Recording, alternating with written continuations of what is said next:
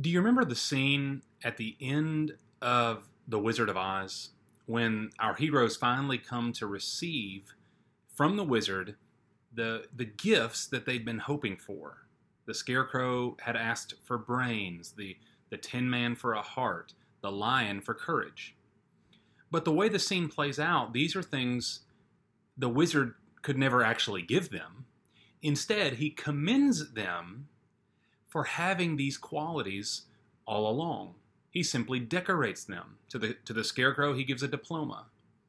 To the tin man, he gives that heart necklace. And to the lion, he gives a, a badge of courage.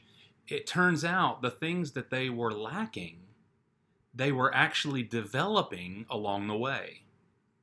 And so these characters are actually models of wisdom and love and courage, so much more than they ever knew. Well, as we close out the second chapter of Philippians today, we're going to be encouraged by a few models of faith. Up to this point in the letter, the Apostle Paul, he has prayed for the Philippians, he has encouraged them, he's pointed them to Jesus, he's given them some very strong commands. Well, right now, in the middle of chapter 2, Paul takes a moment to do uh, what we might consider housekeeping. He steps away from some of these points of emphasis uh, in the way he writes, but he's actually reinforcing them. He's talking about his plans as to what he hopes to accomplish. He wants to send to the church uh, a man named Epaphroditus and then a man named Timothy, and hopefully Paul will then come to visit Philippi himself the the letter at this point is actually reading more like a traditional letter. It's almost like a a um, a letter that we would send to our friends at Christmas, giving an update on our family, that kind of thing. But he's not just doing housekeeping and travel plans. Paul is affirming, he is making more concrete all the things he's been telling us up to this point. He's just using real flesh and blood people as the examples, as the model for what he wants the church to become. And so he's holding up some real life examples that for us ought to be a great encouragement. Sometimes when we read the scripture, we might be prone to think, gosh, that seems so far away from me. That seems so uh, untouchable, what's being taught, what's being commanded. Uh, we, we've all felt that way. And that's why scriptures like this can be so very helpful because we see real people in action, exhibiting the heart, the character, the activity of Christianity. And so uh, I, I hope that you're encouraged along with me today as we as we look at this scripture, the last half of Philippians 2. Beginning in verse 19, we're just going to read through the rest of the chapter because it all fits in one piece together. Look with me at verse 19 and what follows. Paul says, But I hope in the Lord to send Timothy to you shortly, so that I also may be encouraged when I learn of your condition.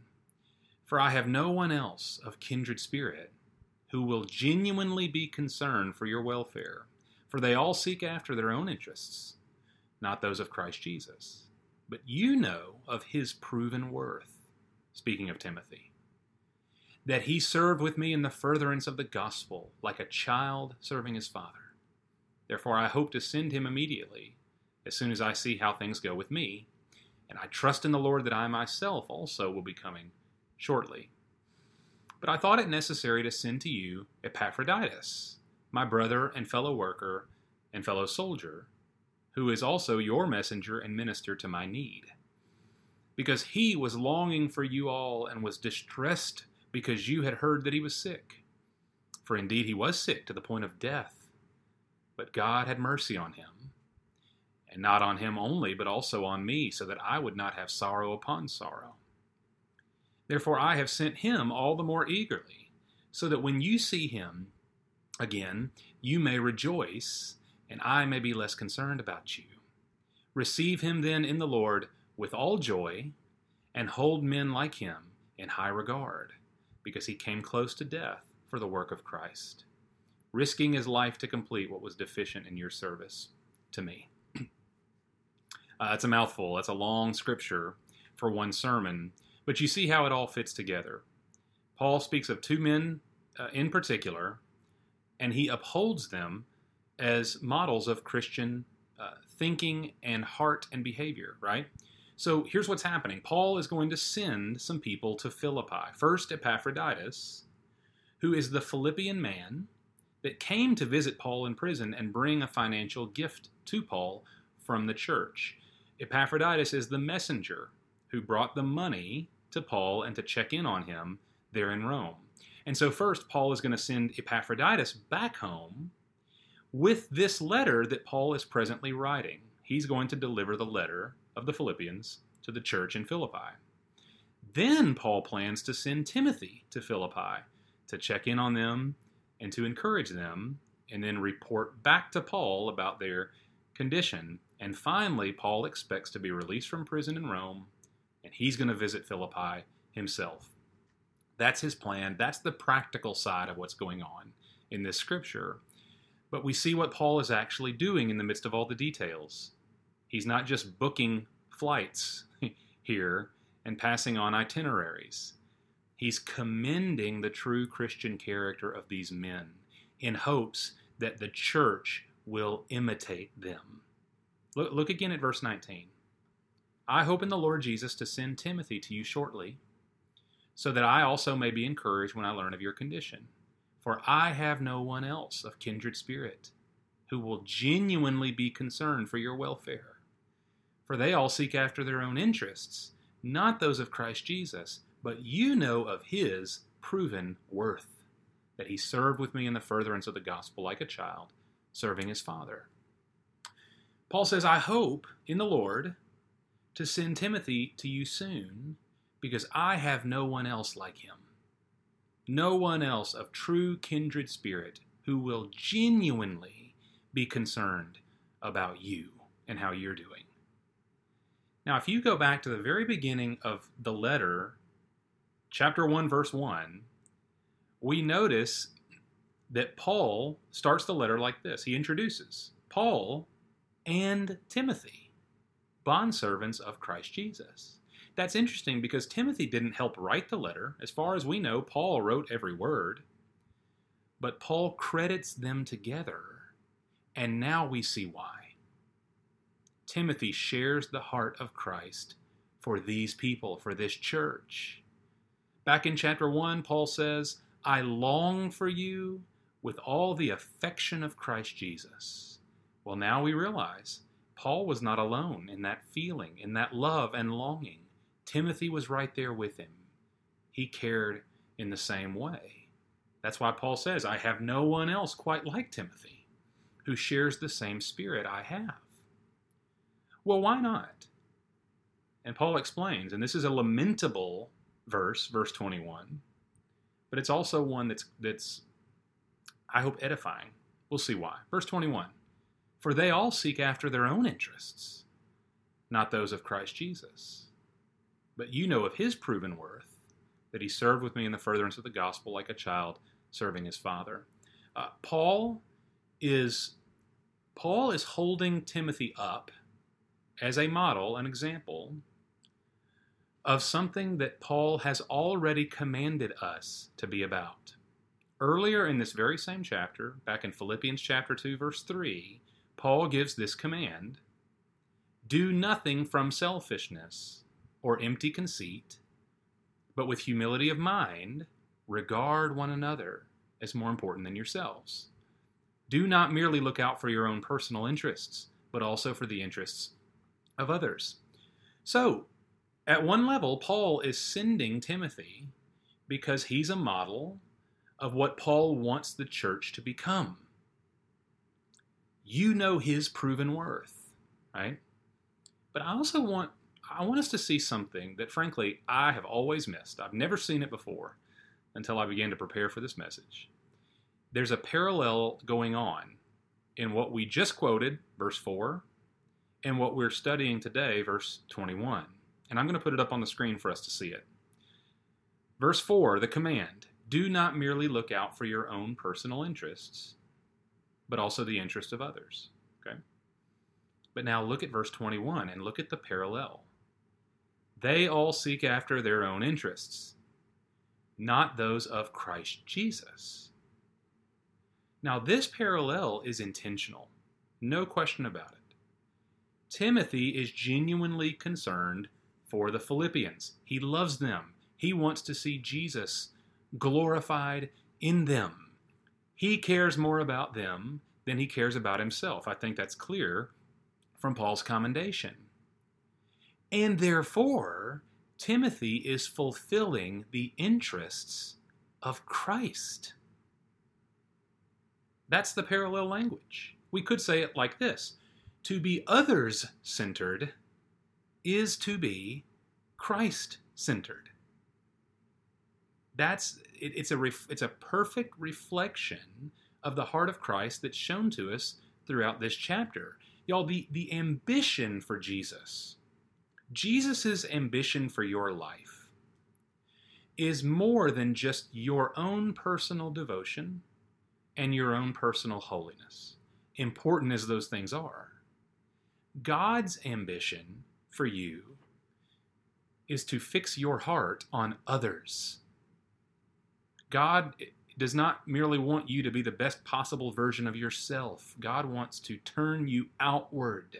God's desire is to make me and to make you more like Timothy, a person who does not merely look out for his own interests, but he pours himself out for others, and therefore he is interested in the things of Jesus. He has a heart and mind like Christ. See, that's who Jesus is. That's what we studied two weeks ago, verses 5 through 11 of chapter 2, the great uh, statement about the humility, the pouring out of Jesus and dying on the cross for our sins. That's what Jesus did. Jesus was others centered. He was, He is. That's what He's about. That's what this chapter's about. Humbly emptying myself for your sake. That is the interest, that's the focus of a person who truly knows and follows Jesus. Now, what if Paul had said, I, you know, I'm going to send Timothy over to y'all because he's a nice kid. He's got a good head on his shoulders. He's a great note taker. He can lift heavy things if you guys need rearranging. It, it, Paul's concern is not practical here. He's not just attending to practical needs. No, I'm sending Timothy as one who has proven himself as committed to the gospel and committed to the interests of Christ. Therefore, he is committed to you. He loves you. I have no one else like him. That's why Timothy is going to Philippi. Because of his character, because of his heart, his Christ likeness. Now, I, I'm going to ask us a question, not to shame us, just to sober us. Because it's the question I've got to ask of myself. If Paul were somehow right here among us today, and he were going to choose somebody to send, who would Paul send? Who among us fits the description like Timothy does? A person of proven worth in loving others more than himself putting their interests above his own, faithfully serving the furtherance of the gospel. Who fits the bill? I'm, I'm not raising my hand. I want it to be true of me. But who actually fits that description among us? The question here is if that doesn't fit me, if that's not true of me, why not? What is it that I've missed, perhaps, along the way? It's a sobering question. why am I not more like Timothy? Now, hold on to that, because we're going to circle back around and, and finish with prayer about this. Um, but let's not just shrug our shoulders. Uh, let's take to heart the model being given to us. Uh, Paul wants us to be like Timothy. And not just Timothy. I'm going to send Timothy to you, yes, but look at verse 25. Even more urgently, I thought it necessary to send to you Epaphroditus, my brother and fellow worker and fellow soldier, who is also your messenger and minister to my need, because he was longing for you all and was distressed because you had heard he was sick. For indeed he was sick to the point of death. But God had mercy on him. And not only uh, on not on him only, but also on me, so that I would not have sorrow upon sorrow, not only being in prison, but now also mourning the death of his brother in Christ. Uh, Therefore, I've sent him all the more eagerly, so that when you see him again, you may rejoice, and I may be less concerned about you. Receive him then in the Lord with all joy, and hold men like him in high regard, because he came close to death for the work of Christ, risking his life to complete what was deficient in your service to me. I mentioned this a moment ago. Epaphroditus is the messenger who came from Philippi to visit Paul in Rome to deliver money to Paul that the Philippian church had collected for his needs. They were sending an offering. Epaphroditus was the carrier, the messenger. Paul calls this man his brother, his fellow worker, and his fellow soldier. That's worth putting on your tombstone right there. Isn't that an awesome statement? If the Apostle Paul considers you that way. But Epaphroditus gets sick. Uh, somewhere during his travel or when he was in Rome, he gets sick to the point of death. He gets very sick. And it's caused a lot of worry back home. They got word of his sickness and they're concerned, but God heals him. And now Paul is sending Epaphroditus back to Philippi letter in hand. This very letter he is writing. Paul's going to wrap it up, seal it, hand it to Epaphroditus, and send him back home. Now, it would seem that Epaphroditus would not need any commendation from Paul. Clearly, the Philippians already know him, and clearly they esteem him, they trust him, they trusted him enough to hand him this money and send him to Rome to minister to Paul's need. But again, Paul is Paul is not just celebrating Epaphroditus. He's holding him up as a model for the church. He's telling the church, I want you to be like him. Receive him in the Lord with all joy and hold men like him in high regard because he came close to death for the work of Christ. Hold in high regard people like Epaphroditus. Honor men and women who treat the work of Christ as more precious than life itself, of greater value than anything else. Esteem those who would be willing to lose their lives for the sake of others. See, in both cases, Timothy and Epaphroditus, these are people whose lives are pointing to Christ.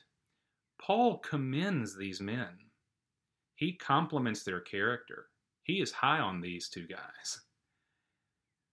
But he's not using them as as mere examples in and of themselves.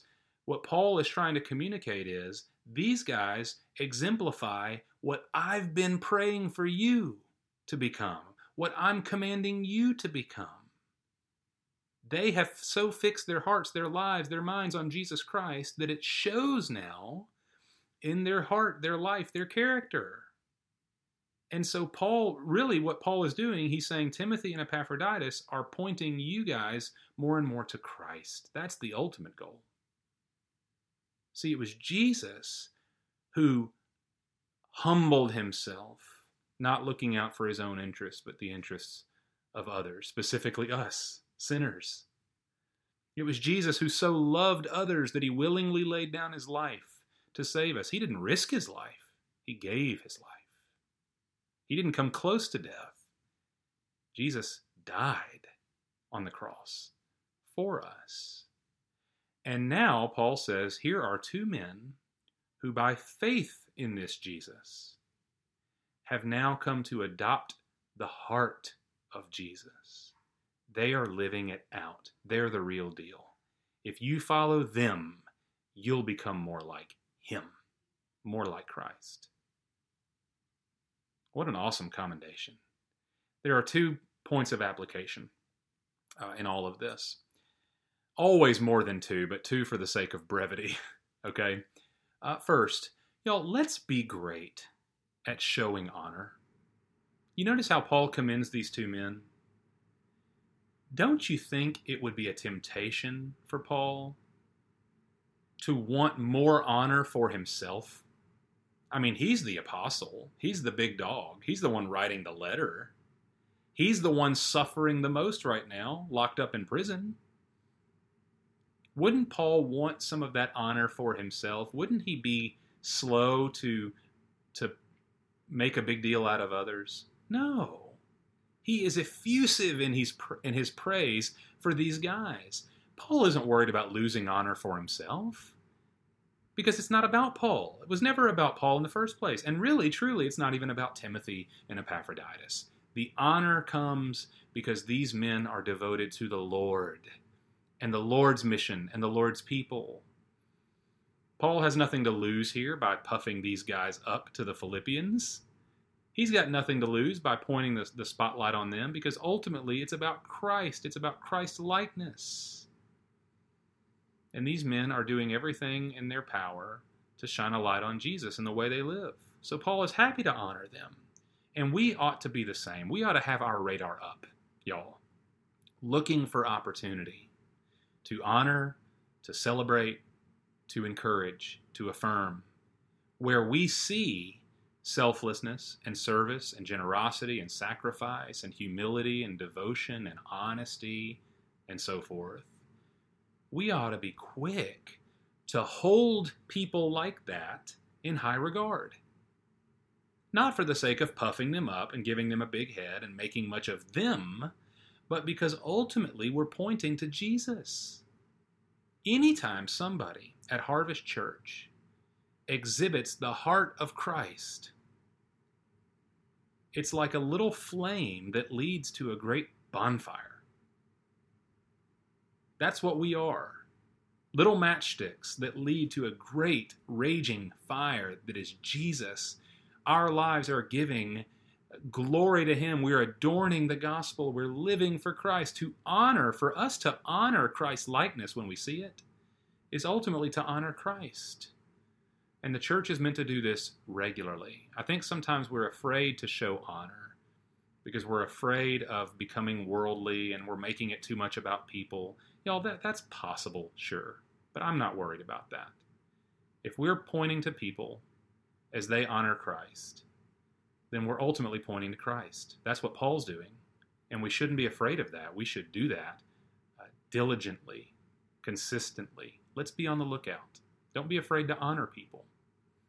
Um, outdo one another in honor, Paul has told us. But then, secondly, and this is the bigger takeaway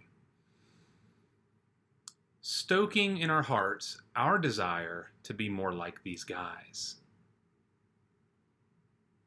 we ought to want to be like the models that we're being given. And it goes without saying, of course, that Paul and Timothy and Epaphroditus, all three, were sinners. We're not deifying these guys, we're not worshiping them. But again, matchsticks that lead to the fire of Jesus Christ, the great bright light of Jesus we're being given models along the way. There's tremendous value in people who model for us what Christianity is meant to look like.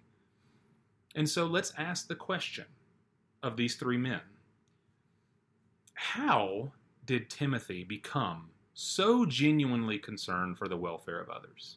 How does that happen? How did he become so committed to serving Jesus and the furthering of the gospel?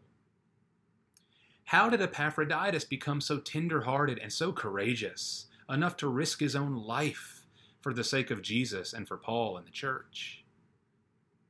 How did Paul become so devoted to seeing others thrive and succeed even while he sat in obscurity in prison? How does that happen? How do we become like that? Y'all, there are a lot of contributing factors at work there's not just one single answer to those questions. But I want to offer us one overarching answer for today because it's the theme of the letter of Philippians. Y'all, the answer to how we become like that is joy. Joy. What do you mean? Well, in two short chapters so far, the letter to the Philippians, in just two chapters, Paul has spoken of joy at least seven times. It continually comes up. And it comes up in strange ways, not always what we would expect. Paul's reasons for joy are really interesting. He has joy in his suffering. That's interesting. That doesn't make sense. He has joy because the gospel is being preached even while he sits in prison. He has joy in his prayers. He has joy whether in life or in death. He's not concerned about his life and longevity. He's joyful either way. He has joy in his fellowship with the Philippian church, even though they're 800 miles apart. Isn't that fascinating? Where does all that joy come from? How, how does that joy manifest in so many different ways? Well, Paul makes it clear that his joy has one common source. It all comes down to one thing. And he tells us later in chapter 4. Paul says, Rejoice in the Lord always. Again, I will say, rejoice. That's the common thread. That's the, that's the ultimate source of all his various manifestations of joy. It's in the Lord. That's where his joy is coming from, and that's why it spills out in every area of his life. Y'all, listen. It's very easy for us to adopt a version of Christianity that says, I believe in Jesus and I try to be a good person and I serve others, sure, because that's the right thing to do. That sounds pretty noble, right? And at least here in the South, that's a perfectly acceptable form of faith. I believe in Jesus, I try to be good, and I, I serve, I do good things because that's what's right. But there's no joy in that. Is there? That's not the heart of a person who is truly enraptured with the love of Jesus. I want you to think about it again uh, from this angle. How do you explain the actions of men like Paul and Timothy and Epaphroditus? How do you explain them? That these guys were just doing the right things? that they were just fulfilling their duty? No. These men had encountered Christ in a real way, not in a stale, surface level religious kind of way, but they had entered into relationship with God through the grace of Jesus. And the supreme worth of Jesus reoriented everything for them to know Christ, to know the depth of their lostness and sin, and the greatness of God's sacrifice in sending His Son, and the free gift of this grace for all eternity, for them to know that truly changed them. There was for them no surface level religion, no doing things just because they were the right things to do. No, y'all, when we read this letter, it should be very obvious what drove these men was not duty, but joy. Duty will serve others because it's right, but joy will sacrifice for others in love. Do we see the difference? Duty will do the right thing because it's the right thing, and that's good. But joy will go above and beyond. Joy will sacrifice out of love. Duty will push us through some difficult times, perhaps, grit our teeth and get through them. But joy, joy actually conquers suffering and difficulty because our joy is rooted in Christ. And, it, and what we have in Christ cannot be taken away from us, no matter how bad things get. That's the difference. And now, next week, hold on, because next week we're going to see a, a fuller picture, perhaps the best picture in all the Bible, of this point of how the human heart is turned from self interest to Christ centered joy. Next week is so important for us. It's going to be a continuation of this. But for now, as we close, for now, I want us to pray for what we all in our hearts know that we lack. I don't want us just to pray that we'll be better Christians. Oh, I want to be more like Timothy and Epaphroditus. Well, of course we do. That's a good desire. But we ought to get down to the roots. What is it about these men that caused them to love so extravagantly, to risk so valiantly, to suffer courageously, and to um, to live so selflessly? It was the joy of Christ in them. Certainly, that was true for Paul, because he tells us over and again that God would manifest that in us such a heart that risk and and humility and serving that those kind of things for Christ we wouldn't have to think about it we wouldn't weigh the costs and benefits. We would just do it. Because Christ is our supreme treasure and our joy in him is so rich and full. What could we possibly lose in giving everything for him in loving like him? Now there's there's nothing we've read today. I hope you see this. There's nothing we've read today that is, that's somehow beyond our reach, that we cannot take on for ourselves. We re- we're reading the stories of men, sinners, saved by grace, just as we are. We can do this, provided that we're willing to jump into the deep end. We cannot be content with nice, dutiful religion when there is a life changing joy that comes from a Savior who has laid down his life for us. And so let's just let's pray for this. Let's pray that God would manifest the kind of joy in us as we look to Jesus Christ.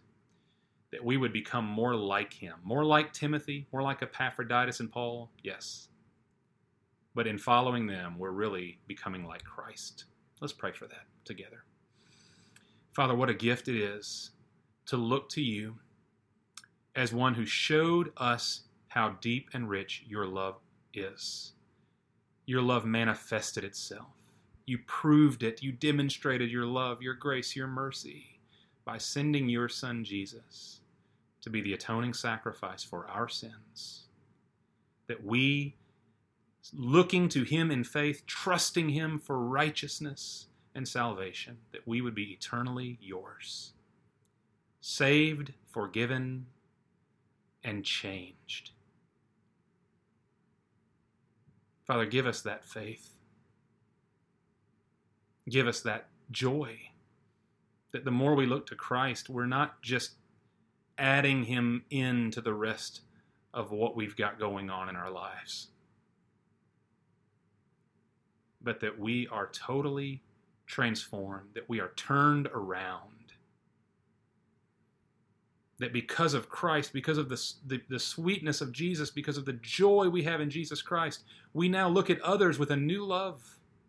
We now look at serving in a new way. Serving is not taking away from us.